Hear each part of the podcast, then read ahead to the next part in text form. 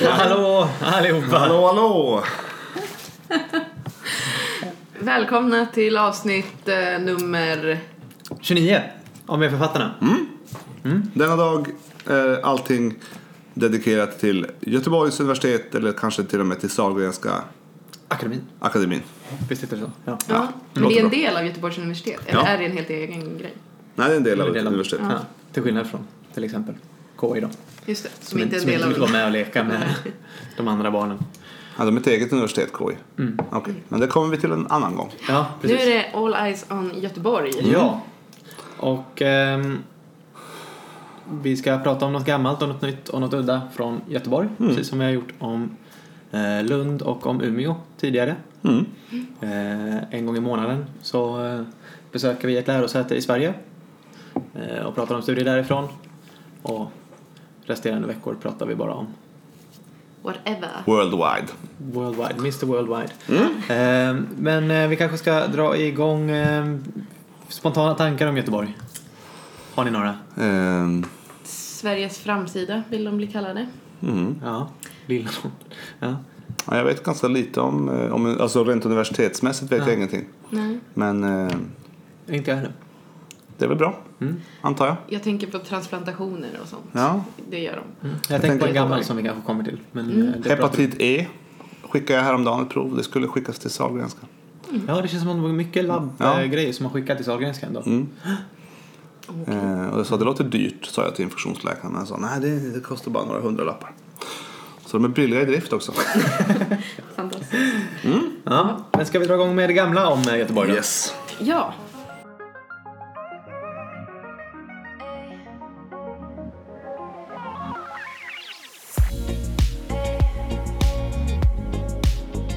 Ja, eh, först tänker jag ett litet tips till Sahlgrenska akademin slash Göteborgs universitet vore ju om de hade en lättåtkomlig liksom, lista över sina prestationer någonstans. För jag tycker det har varit lite, jag, jag började liksom den vägen för att eh, browsa lite Man vill ju ta upp lite sådär. Ja, man kan ju namedroppa lite. Ja. De har gjort det här, Ja, det här och det här. Men jag hittar inte riktigt någon sån lista. Så det tycker jag att ni ska sammanställa om, alltså, och skryta lite. Absolut. Det kan inte vara så... Lund, Lund hade en bra skrytlista. Ja, ja, men KI har också en skrytlista. Umeå hade en liten, Ja. ja. Mm. Så att, Det är tips. tips. Men sen så eh, konfererade vi och så kom vi ju på att det fanns ju ett självklart val härifrån. Eh, och det är ju då att djupdyka i eh, The Life and Work av eh, Dr. Arvid Carlsson. Ja, såklart. Han pratade vi om I Lundavsnittet. Lundavsnittet. Ja, han, han började ju sin bana där men eh, Ja. han eh, tillskrivs väl ändå Ja. Göteborg. Det Han får, väl, han får väl vara ivägsläppt till Göteborg. Man- Mm. Han föddes i Uppsala. Men eh, han är ändå deras stora posterboy. Mm. Eh, och vad Arvid Carlsson gjorde, eh, ja, han fick ett Nobelpris. Mm. Och det tycker jag att han ska ha faktiskt. För att han upptäckte att dopamin är en neurotransmittor och lite av dess eh, användningsområden. Mm. Och ja, eh, det är ganska eh, gedigen lista på vad han har varit med och bidragit till tycker jag. Mm. Lever han fortfarande? Eh, nej, han gick bort precis 2018 tror jag. Han blev 95 år gammal. Mm. Mm. Och ganska aktiv högt upp i åldrarna. Så. Cool. Eh, men han föddes då 1923. Eh, och eh, han eh, började på eh, läkarprogrammet eh, 1941. Eh, och jag har då läst här att hans eh, studier blev, eh, eh, vad heter det? Ja, han var tvungen att gå in i armén i många år där. Ja, ja. Under Så de blev lagda på is. Precis, så han blev klar tio år senare. Eh, eh, 1951 och då började han eh, eh, forska ganska eh, tidigt där. För att eh, redan 1957 så gjorde han då den här stora upptäckten av eh, att dopamin är en neurotransmittor. Du ser tveksam ut, Joe. Nej. Var, var pluggade han eh, medicin? Var? I Lund. I Lund, okej. Och började sin forskningsbana Ja, precis. där. Så frågan är om han var i Lund när han gjorde det här första. Och sen för 1959 så bytte han till Göteborg och det var väl mitt i hans mest aktiva år. Mm. Mm. Eh, och det, alltså, dopamin hade man ju identifierat ganska tidigt. Eh, början på 1900-talet. Okej. Eh, att man hade liksom kunnat beskriva molekylen och sådär men man eh, såg det i princip bara som ett eh, eh, försteg i liksom, produktionen av noradrenalin. Okej. För det är ju eh, ett steg i metabolismen mot att bli noradrenalin. Så att man hade liksom inga specifika tankar om vad det var bra för. Ett värdelöst mellansteg. Ja, precis. Men eh, om jag har förstått det här rätt så det de gjorde då, den här forskargruppen, var att de använde ett ämne som heter eh, reserpin på dj- försöksdjur. Och reserpin blockar då sån här eh, vesikel eh, alltså mm, in i såna här presynaptiska vesiklar av i princip alla monoaminer som då är dopamin, noradrenalin, adrenalin, ja, hela gänget där. Okej. Eh, så då, han blockade all sån eh, transport så att då fick man väldigt låga nivåer av eh, liksom dopamin och noradrenalin i systemet. Och, sen, och då blev de här försöksdjuren helt eh, liksom, eh, akinetiska, står det. de kunde inte röra sig i Nej. princip. Eh, och sen så initierade de dopa, alltså försteget som vi känner som L-dopa, läkemedlet, eh, in i djuren och så såg man att de började kunna röra sig igen. Eh, och att det var bara då dopaminnivåerna som höjdes och inte noradrenalinnivåerna. Och då började man liksom förstå att det här har ju någonting med nervsystemet att göra och dess funktion. Och injicerar de det intra, in i hjärnan då? Nej, intravenöst, det var ju försteget eh, Ah, okej. då. För det är väl en av de fina eh, grejerna man kom fram till sen också, att, eller kanske hade gjort tidigare, att dopamin, färdigt dopamin går inte över blod-hjärnbarriären. Nej. Men Nej. eh, L-dopa. det som Nej, sen blir eh, dopamin, alltså. L-dopa, eh, går ju över eh, blod-hjärnbarriären. Okej. Så att det här eh, eh, gjorde ju i princip att man började kunna behandla eh, Parkinson med L-dopa. La ju grunden till det. Eh, och han var även med och eh, tog fram det som du pratade om i något eh, tidigare avsnitt här. Eh, även dopaminets effekter på eh, psykiatriska diagnoser, till exempel schizofreni var han en del av att Precis. forska fram. Så han kom fram till liksom båda delarna, den liksom neurostriatala rörelsedelen och Mm. den emotionella delen hade han också koll på. Ja, men det, är- sen var det ju många forskargrupper Ja, involverade absolut. här och det, jag tycker det har varit svårt att reda ut exakt vem som kom Ja, fram till ja, vilken del. absolut. Men han var med och tog fram eh, Han nämndes ju i den här hibernal eh, historien om, om. Mm. hibernal, alltså det första antipsykotika. Så att hans, hans forskning var ju åtminstone Mm. delvis med där. Han var instrumental in developing the dopamine theory of schizophrenia. Så att han har nog en ganska stor legacy där också. Coolt. Eh, och eh, om man sen ska eh, se på att ett eh, ytterligare stort, eh, eh, en stor bedrift han gjorde var att han eh, tog fram den första eh, SSRI-läkemedlet. Eh, så att han var väl med och hypotetiserade det här. Han, jobbade, han var ju farmakolog och jobbade väldigt nära Astra och sådär. Så att Ja. han, var ju mer hands-on. Men, och det var ju den första som hette Simeldin. Men den drogs tillbaka sen för att man såg att eh, lite för många i den här gruppen fick eh, Guillain-Barré eh, syndrom. Så det måste ju ha varit någon annan Det blir någon korsreaktion Ja, kanske precis. Men det var den eh, första som liksom jobbade på den här hypotesen så att han var ju mycket inne i serotonin Mm. eh, Så Astra, också. Astra kom ju med något, sen, något lyckopiller som de kallades då på Pro- 70-80-talet. Pros- Pros, Prozac Ja, precis. Mm. hette det åtminstone i USA, mm. inte vet i Sverige. Var det, det var ett SSRI då? Precis. Okej. Så att han banade ju vägen där i alla fall. Och allt det här gjorde ju då att han eh, 2000 fick eh, Nobelpris i fysiologi eller medicin. Eh, och, eh, Själv eller?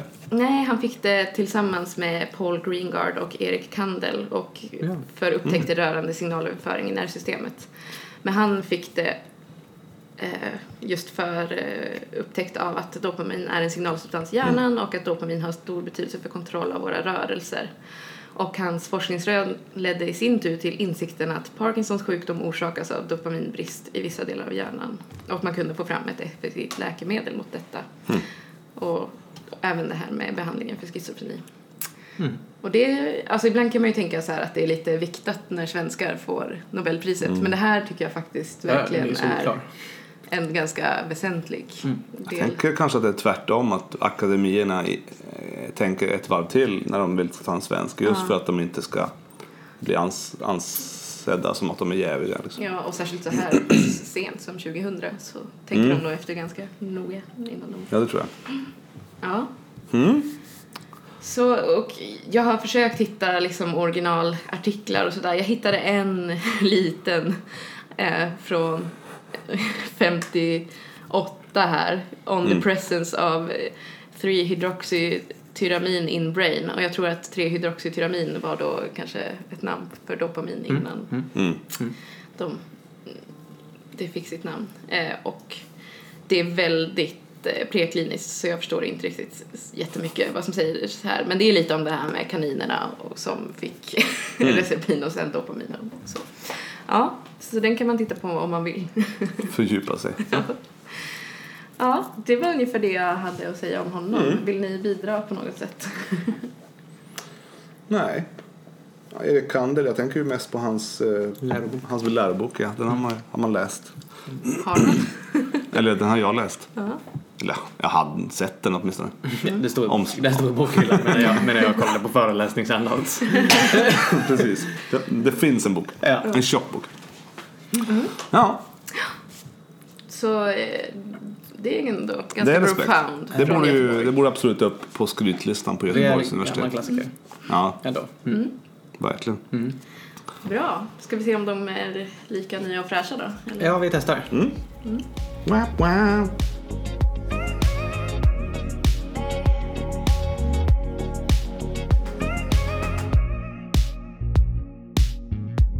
Ja, jag tänkte prata eh, om något nytt då från Göteborgs universitet. Och eh, den här artikeln kommer ifrån, eh, den publicerades i oktober 2014.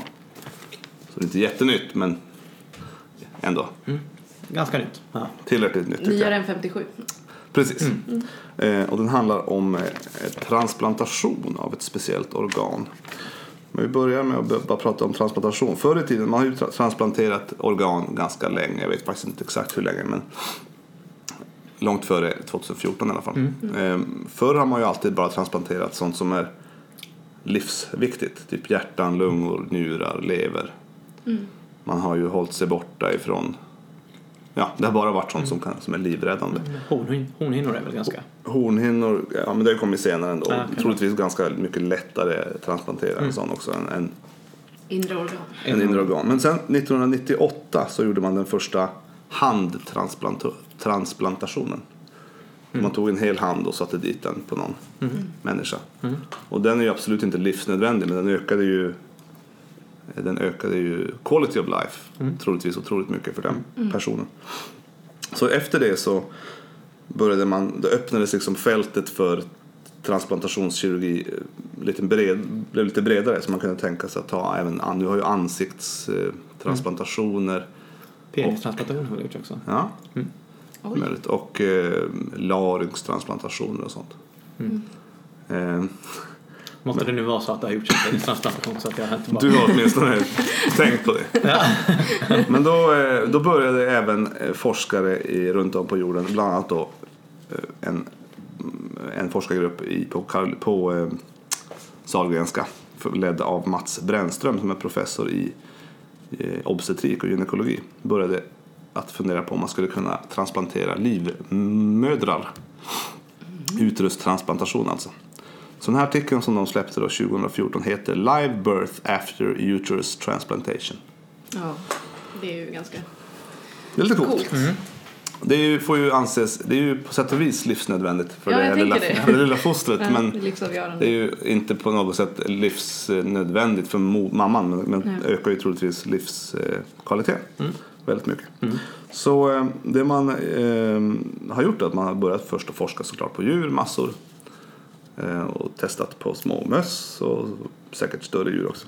Men i alla fall 2013 så tog man in, eh, bestämde man sig för att man skulle transplantera en eh, de hade en patient då som var 35 år gammal, en kvinna som hade Rokitansky syndrom Åh, det har jag hört. Men vad är det? m- eh, eller myelerisk agenesi. Ja.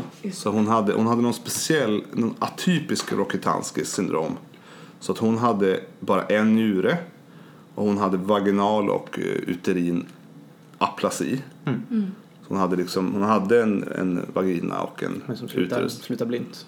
Ja, och som, är- som är alldeles för små. Så att de har fått eh, göra sån self-dilatation med såna glasstavar i sig. Att man får liksom dilatera vaginan. Och så.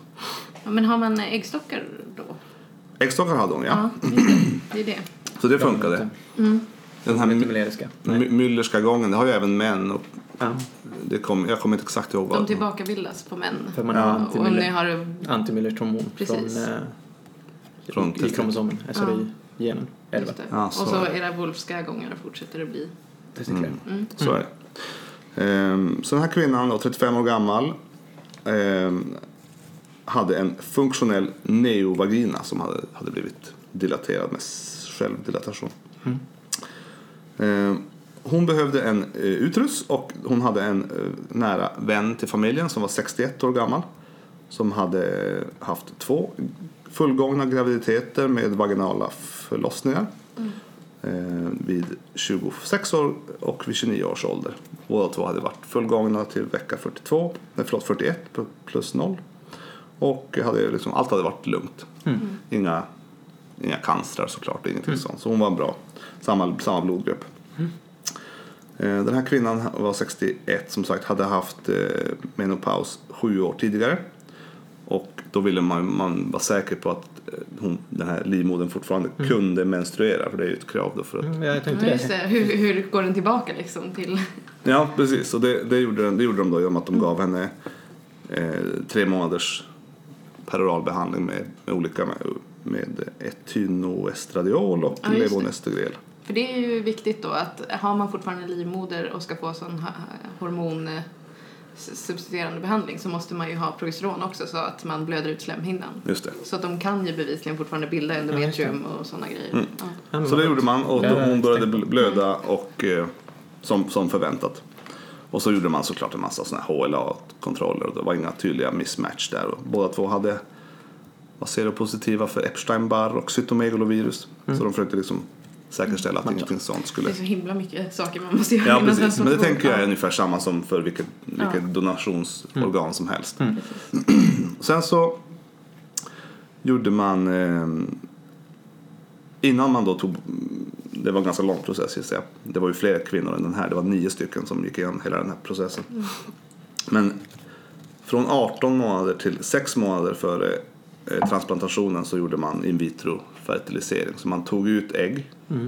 Man behandlade henne med en massa gonadotropiner och man behandlade med fol- follikelstimulerande hormoner och hela den här grejen. Som Eh. IVF liksom. Ja, precis. Problemet med den här kvinnan var att hon hade ju ingen menstruation. Hon hade ju som inte en, en, man kunde inte, visste inte riktigt när man skulle ge vad. Man fick kolla på att testa eh, nivåerna av lu, lu, vet du, lu, LH. LH, luteinizing-hormon. Ja. Ja. Så att man, man försökte liksom tajma in när ska vi ge de olika hormonerna för att hon ska börja menstruera. Eller ovulera i alla fall. Ja, och när man då såg att hon ovulerade så lyckades man som vanligt då via med ultraljud på något sätt plocka ut ägg. Mm. Och det gjorde man i tre cykler. Så man fick ut först ett ägg och sen typ fyra ägg och sen sex ägg kanske. Mm. Och, eh, och de gjorde man en vanlig IVF och frös in embryona. Så man hade ett, kanske ett, ett tiotal embryon infrysta. och sen gjorde man eh, kirurgi. Då la man upp dem i två rum, två operating theaters bredvid varann. Plockade ut eh, utrus från den eh, 61-åriga donatorn. Mm. Och eh, satte in dem. De, de har beskrivit såklart precis hur alla kärlen låg och hur de klippte upp kärlen. Och det är ganska mycket. Ja. Ganska mycket, mycket att hålla reda på. Ja, verkligen. Men, Men det är det eh, vid alla transplantationer också. För mammans anatomi Mm. var bara att vagina går in och slutar blint. Helt enkelt. Ja, så- så tolkar jag det. liksom bara... Rakt på den.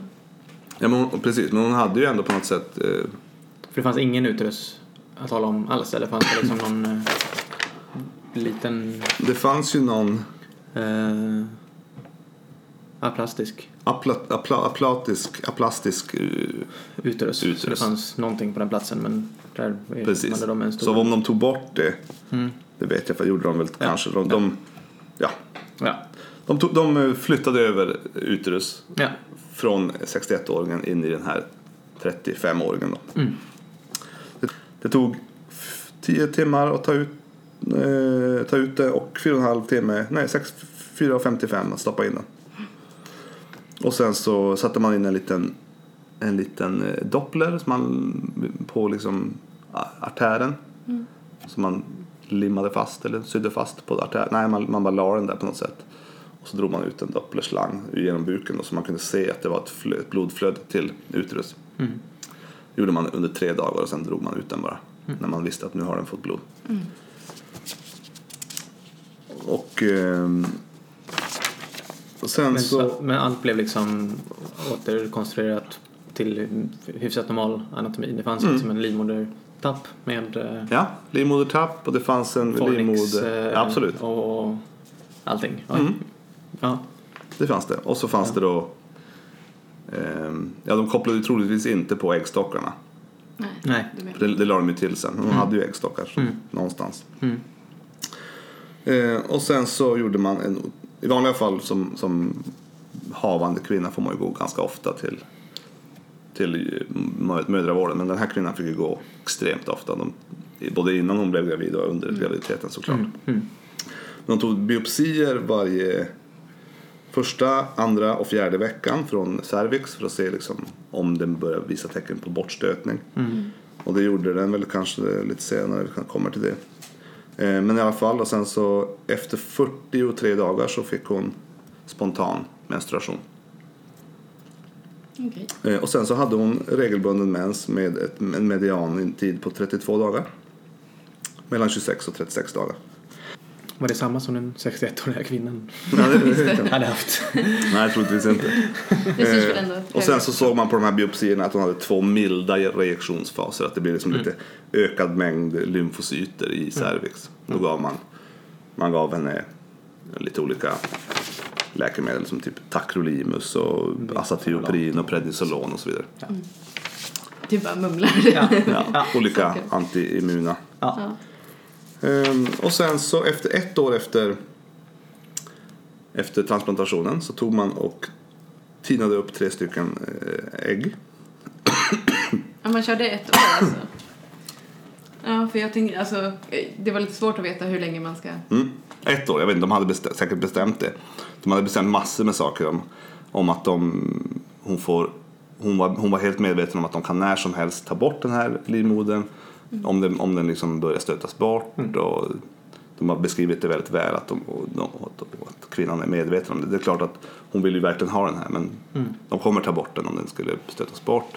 De kommer ta bort den efter maximalt två eh, barn. Okej. Så den ska, aldrig, den ska inte sitta kvar liksom sen. För att de ska slippa liksom ha immunosuppression livet Ja, ut. precis. Det är antagligen det. Och det Ja, finns ju en risk. En eh, 61-årig livmoder i en 35-årig kropp. Precis. Ja, Den är ju, det är ju risk att, den, risken, att, den blir, att det blir cancer i den Ja. också såklart tidigare.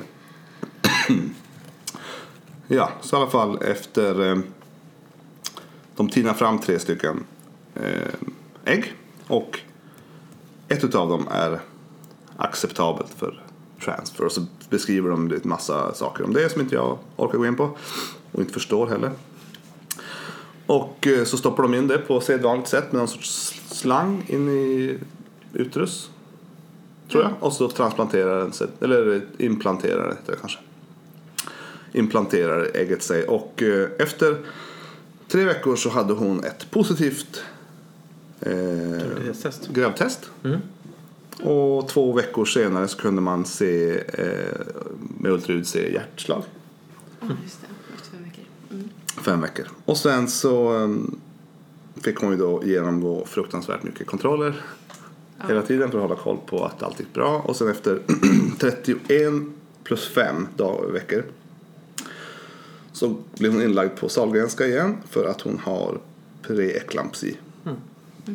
Hon har ett blodtryck på 180 över 120, hon har lite ont i huvudet, hon har proteinuri och låga eh, trombocyter. Det är jättesvårt att säga om det är på grund av transplantationen. Alltså Ja. vissa får ju det ändå. Ja, men det är klart, det är en, en gammal lite skruttig Ja, det här- livmoder. Ja, man precis. vet inte hur den placentan blir. Men Nej, men eh, de eh, bestämde sig, de, de försökte sänka hennes tryck. Så sedvanligt, man, man, man försöker behandla. Men enda sättet att bota en preeklampsi eller eklampsi är att förlösa barnet. Så då bestämmer man sig för att göra en eh, det hade man ju bestämt tidigare att man skulle inte föda vaginalt Vaginalt, utan det ska, det ska vara kejsarsnitt. Men då blev det ett för tidigt kejsarsnitt då. Lite halvakut sådär och de, eh, det tog, eh, man gjorde det i medellinjesnitt istället för det vanliga liksom, horisontella snittet. För att man redan har gjort ett medellinjesnitt Precis. för transplantationen. Så man körde i samma snitt. Och sen så 26 minuter skin to skin. Nej, skin to, vad heter det? 26 minuter efter kniven satt så kommer barnet ut. Ehm, och det var en liten pojke som vägde hun- 1775 gram, 40 centimeter. Och med en Apgar score på 9, 9, 10. ja, Och det ett, eh, ett PH i, sitt, i sin eh, navelsträng på 7,21. ja. exceptionellt. Så det är ju inte jättetidigt, alltså nu för tiden är Nej, inte det så så tidigt. det här var nästan 32 veckor. Ja. Så att det var ju... Eh, placentan var normal och vägde 375 gram. Och så. Det var helt normalt. Gick den iväg för eh, till patologen och så också för att titta på Det gjorde de absolut. hur Och en Då eh, såg man, 61-åring då såg man att eh, den hade lite, ja, men det står här, den hade lite mindre villi än Mm. eh, normalt. Vilket, är, vilket då i sig är normalt för en Vad coolt att preeklamp. den ändå bara hoppar in i action igen efter sju års, eller vad det Ja, var. eh, ja, hon har ju inte haft barn på, hon var 29 när hon fick sitt Ja. för, förra barn. Ja. Och det här, nu, hade hon, varit- nu är den 62 Men den hade ju helt pensionerat sig sju år Ja, tidigare. åtta år till Det är som de gamla överläkarna som bara, ja ja, det fattas folk. Ja, Ja, precis. Som hoppar in och tar ett pass. Ehm, Ja, ja, nio månaders pass. Så den här pojken föddes då, två, det står inte exakt vilket datum det var, men någon gång innan, innan eh, oktober 14. Så säger jag att det var någon gång början på 14. Mm. Så han är nu då fem år gammal. Ja. Vad- Ja. Men hur många sådana här har du gjort? Hur, hur förklarar man det för För barnet. barnet? Ja, En femåring kanske, ja, men det kan man väl börja förstå. ja vad coolt. Det är ju inte så, alltså, egentligen är det inte så konstigt för, alltså, för barnet skulle det ju precis, det är ju bara, Ja. Nej, det spelar ingen roll så, men eh, ändå. ja det är lite coolt att vara den första. Eh, sen vet jag inte exakt hur många som har, de hade ju gjort, eh, när den här skrevs så hade 13 kvinnor fått fått eh, en uterus. Två stycken i, på, andra ställen och nio stycken då i, Ja. på Sahlgrenska. Så Sahlgrenska är ju absolut Framträdande. fram, ligger i framkant. Eh, än så länge görs det ju bara på forskningsstadiet. Det är ju absolut ingenting som erbjuds. Nej. Varken privat eller... Det var någon ny rubrik, men det tror jag var att de hade gjort det för första gången med robotkirurgi. Just det. Ja. Nu, nyligen. Så det kom därav väldigt Mm. nytt och fräscht egentligen. Ja, precis. Eh, precis. Jag fattar inte egentligen vad, vad det nya, alltså att göra saker med robot, det är bara... Jag vet inte varför det ska vara en större grej. Nej, De gör ju allt annat med... med det, Ja, ja, borde, ja. det borde ju vara... men jag håller lite med. Att det är lite sådär, ja. Då kan man lika gärna, idag använder vi de här hakarna. Ja, men lite så. Men eh, det, det, det är säkert en stor grej. Ja, det, det är nog det egentligen. Precis. Men det här är ju liksom, det är för dem med liksom en eh, missbildning av uterus egentligen. Eller liksom, Ja, de som de, som de, har, gjort, som de har gjort Ja. det på här är ju bara sådana som har så att säga total... Det är inte på de som har en liten halvt dåligt fungerande utrustning. utan Det är och de man som ska liksom ha ett fullfungerande endokrint system måste man ju ha också. Precis. Liksom, så att man kan få, få ut ägg och få sina Ja. LH-pikar. Men, men tro, alltså, rent teoretiskt skulle man väl kunna ta ägg från någon annan donator också. Och spermier dessutom. Så egentligen behöver man väl inte ens ha. Så min tanke när jag läser det här är varf, vad, är, vad är det som säger emot att man skulle göra det här på en man? Ja, just det. Kan man göra det på en man tror ni? Då återskapar man ju en hel del mer. Alltså Ja. rent etiskt då så är det jättekonstigt eh, Ja, men kanske. du Men, måste ju återskapa mer Mm. också. Ja. Du måste ju men vad måste du återskapa med en, eller nej just det, om du ska göra Du ska ju ändå göra ett kejsarsnitt. kejsarsnitt. Men det är ju liksom, jag tänker hela den hormonella omställningen i samband Den- med den får man ju medicinera Alltså då måste du ge ganska mycket östrogen och liksom Mm. sådana saker så att vävnaden, jag menar för det är ju väldigt mycket liksom eh, kardiovaskulära omställningar Mm. för hela kroppen och liksom så, så att man ska klara det. För jag menar, de har ju ändå fått ge olika hypofyshormoner och Mm.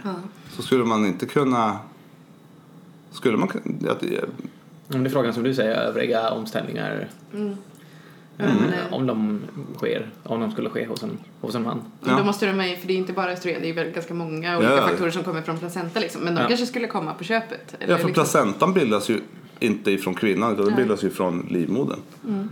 och vad liksom Men du får ju inte mer plats ner till i buken.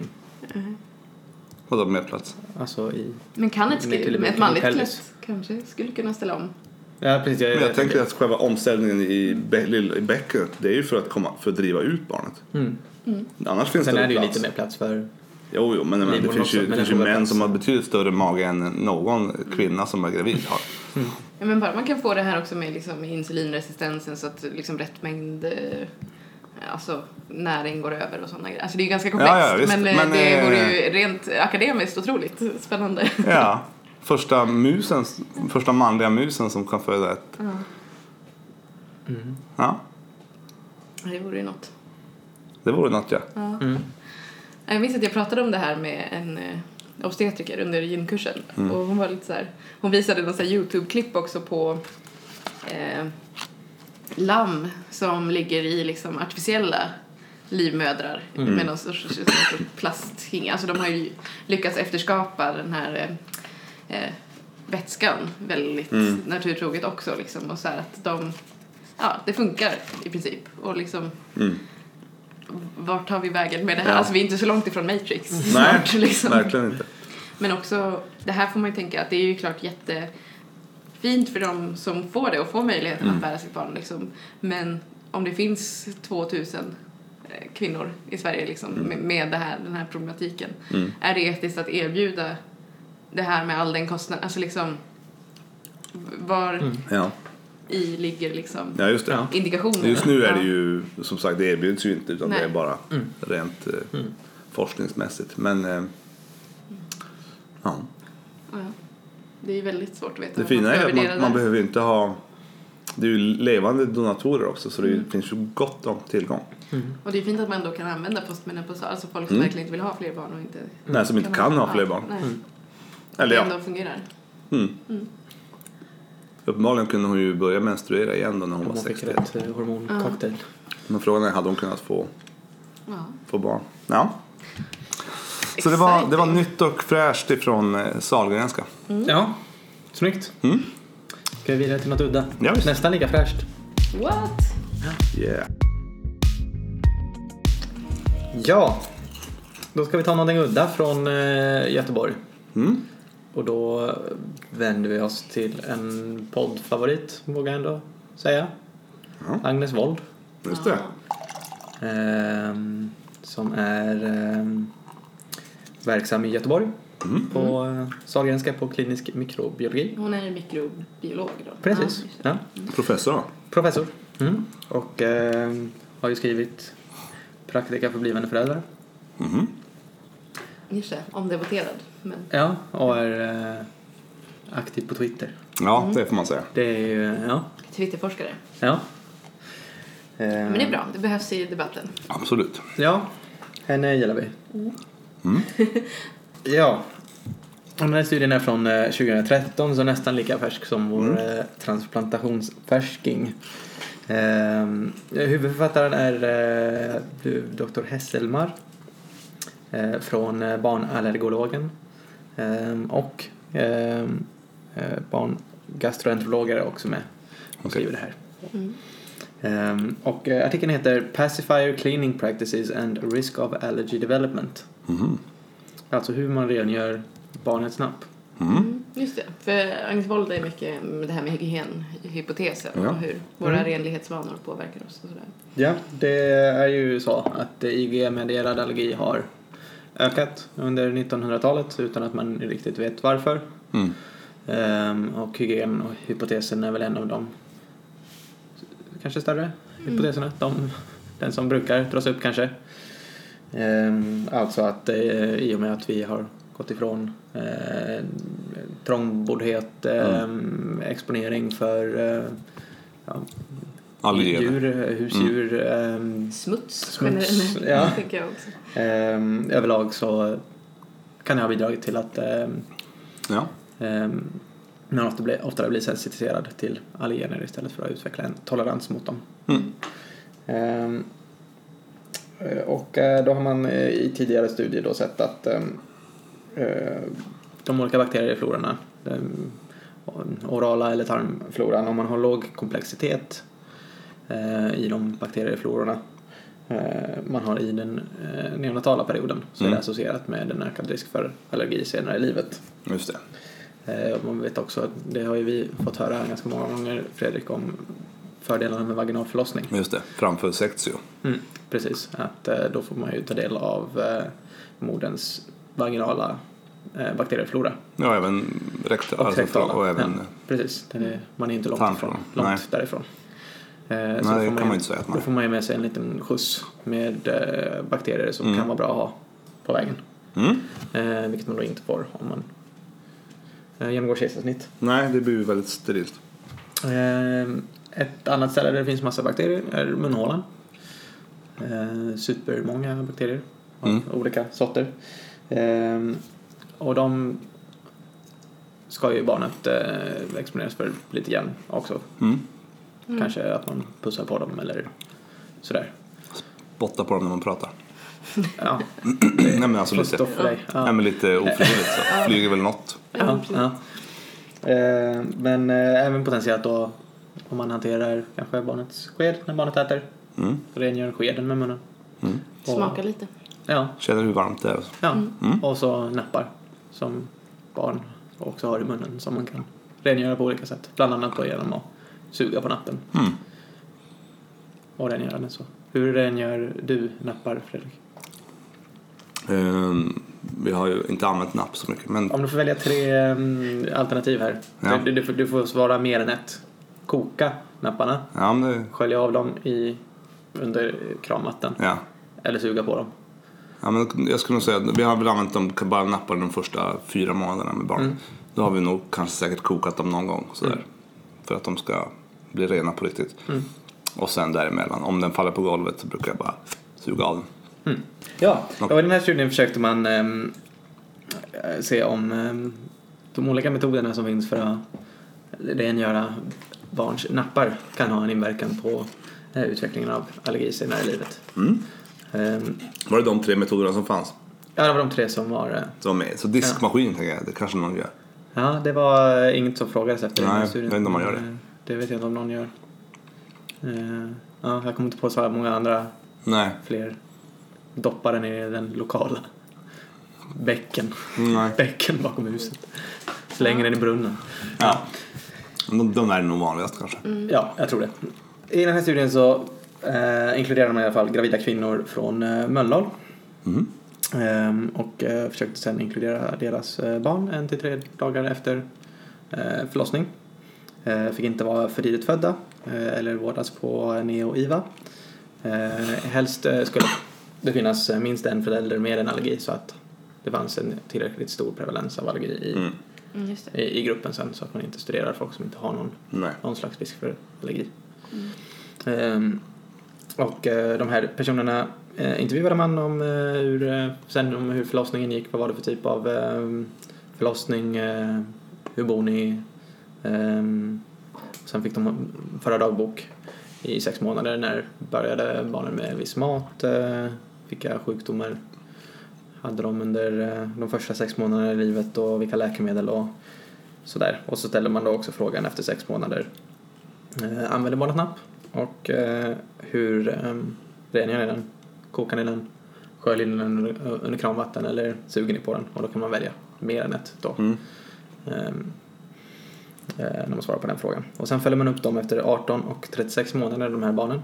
Mm. Eh, och försökte se om de hade några tecken till eh, allergiska sjukdomar. Man tog eh, blodprover och tittade på antal eosinofila som är de vita blodkropparna som är eh, viktiga i allergiresponsen. Mm. Eh, och tittade på IgE som är den immunoglobulinen som är viktiga för Mm.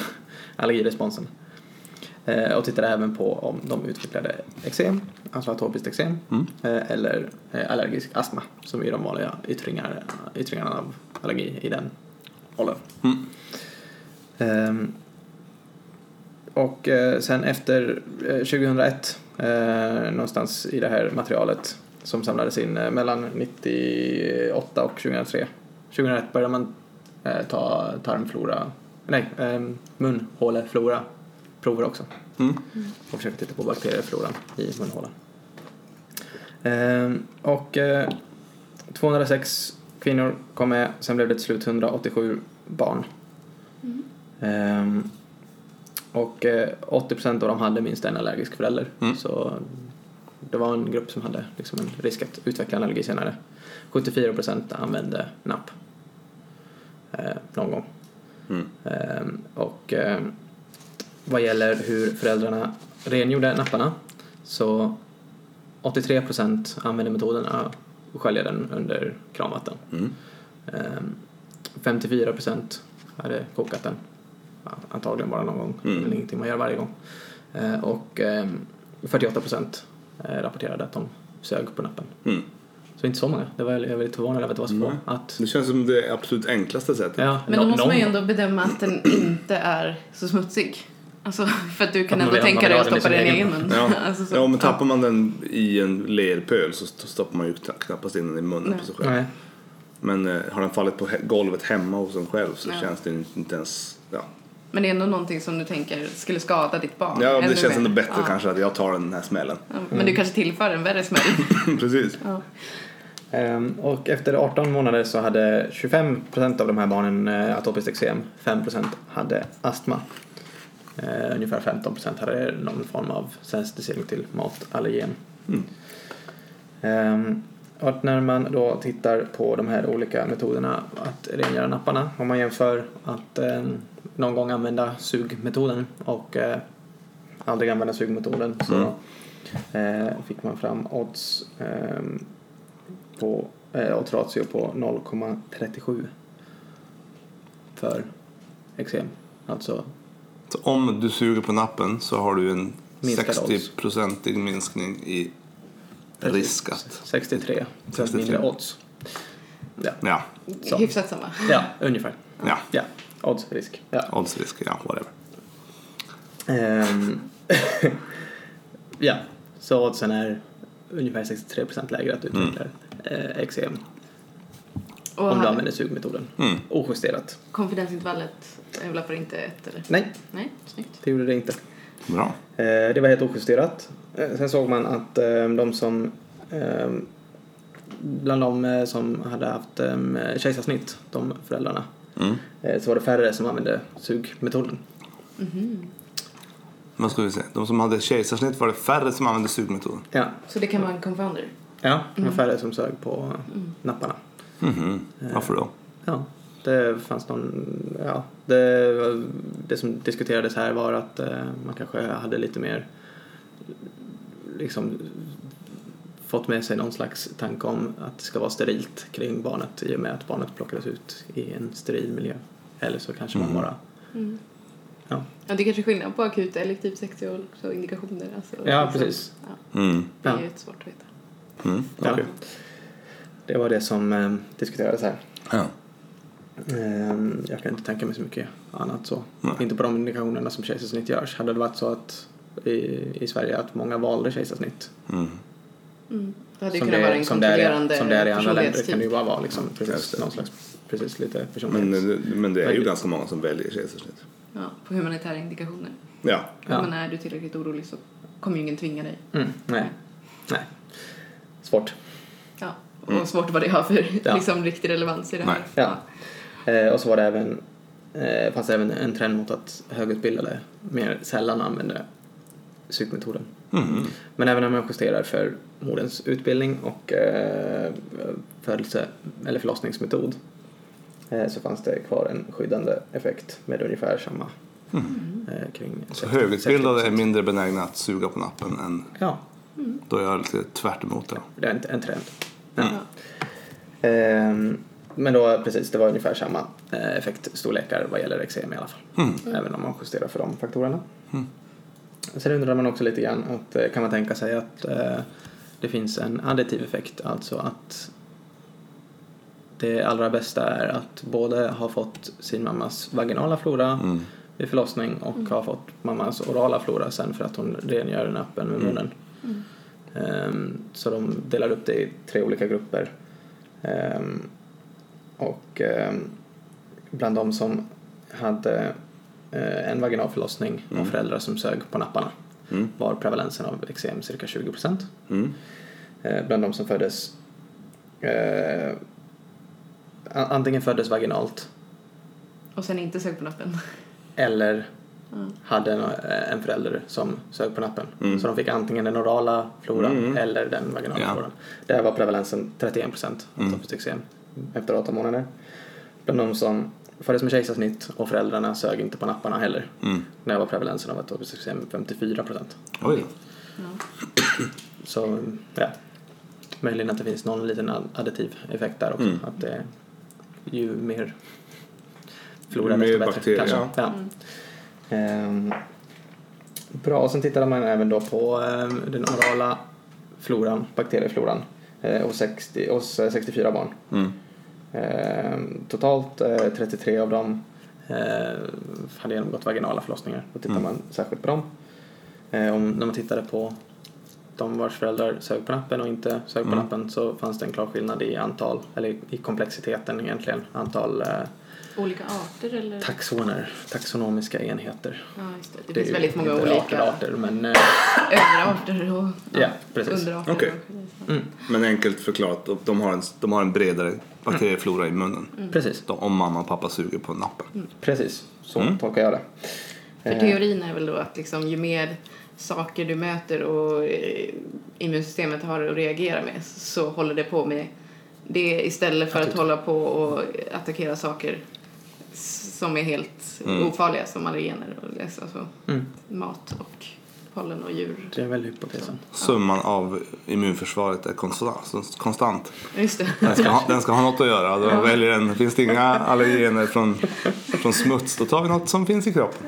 Ja, ja, Eller något som kommer i maten. ja. Ja, det kanske är, det väl låter som ett bra sånt här axiom, summan av eh, Summan av immunförsvaret är konstant. Bra. Eh, ja, och det här eh, tänker man då att ja, det är ju ganska litet och ganska kort. Mm. Eh, Så, men eh, det kan väl tala för att det kan minska risken för framtida allergi Mm. eh, om man suger på barnets nappar. Och det här var fram till de var 18 månader, var det så? Eh, 18 månader och sen även efter, eh, visst var det efter 36 månader också? Visst sa jag det? Ja, det gjorde jag. Okej.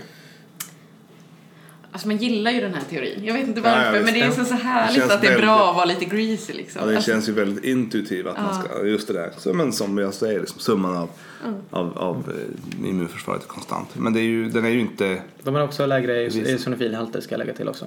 Oj. Vid 18 månader. Barnen vars föräldrar sög på. Ja. Mm. Vilket också stödjer att det kan finnas. Ligger något i det här? Och då undrar man ju så här, rökning hos föräldrarna, hade man tagit med det? Eh, ja, det hade man tagit med. Det var ingen större skillnad mellan Nej. grupperna. Och det var inte så att någon grupp, alltså så här, att alla med allergi i familjen gjorde kejsarsnitt liksom, eller sådana saker. Nu förstår jag inte. Nej men, att de här med herediteten för allergi var olika i mellan grupperna heller. Eh, nej, det var det inte heller. Nej. var Nej, det låter ju bra. Så, eh, Och amning, Städa amning och så var ju också ganska liknande. Det kommer jag också tänka sig påverkar. Mm. Amning eller eh, plaska. Mm. Kommer man tänka sig påverkar också. Men det var också Ja, jag, jag tänkte på det, det här med napp, napp har vi inte använt så mycket. Men, och det är inte alla som gör det. Men många använder ju en nappflaska någon Mm. gång. Och den det är också en napp på sätt och vis. Ja, Den, den är inte riktigt lika. Den är ju mer så att man diskar den på något sätt. Och sen så använder man den på morgon och kväll kanske. Den är ju inte sällan så den liksom används i, i det dagliga. Så den faller på golvet och man suger men man på kanske den. testar ändå om det är varmt nog eller... Kanske man gör. Men då brukar man ju testa på hand, i handle, handleden.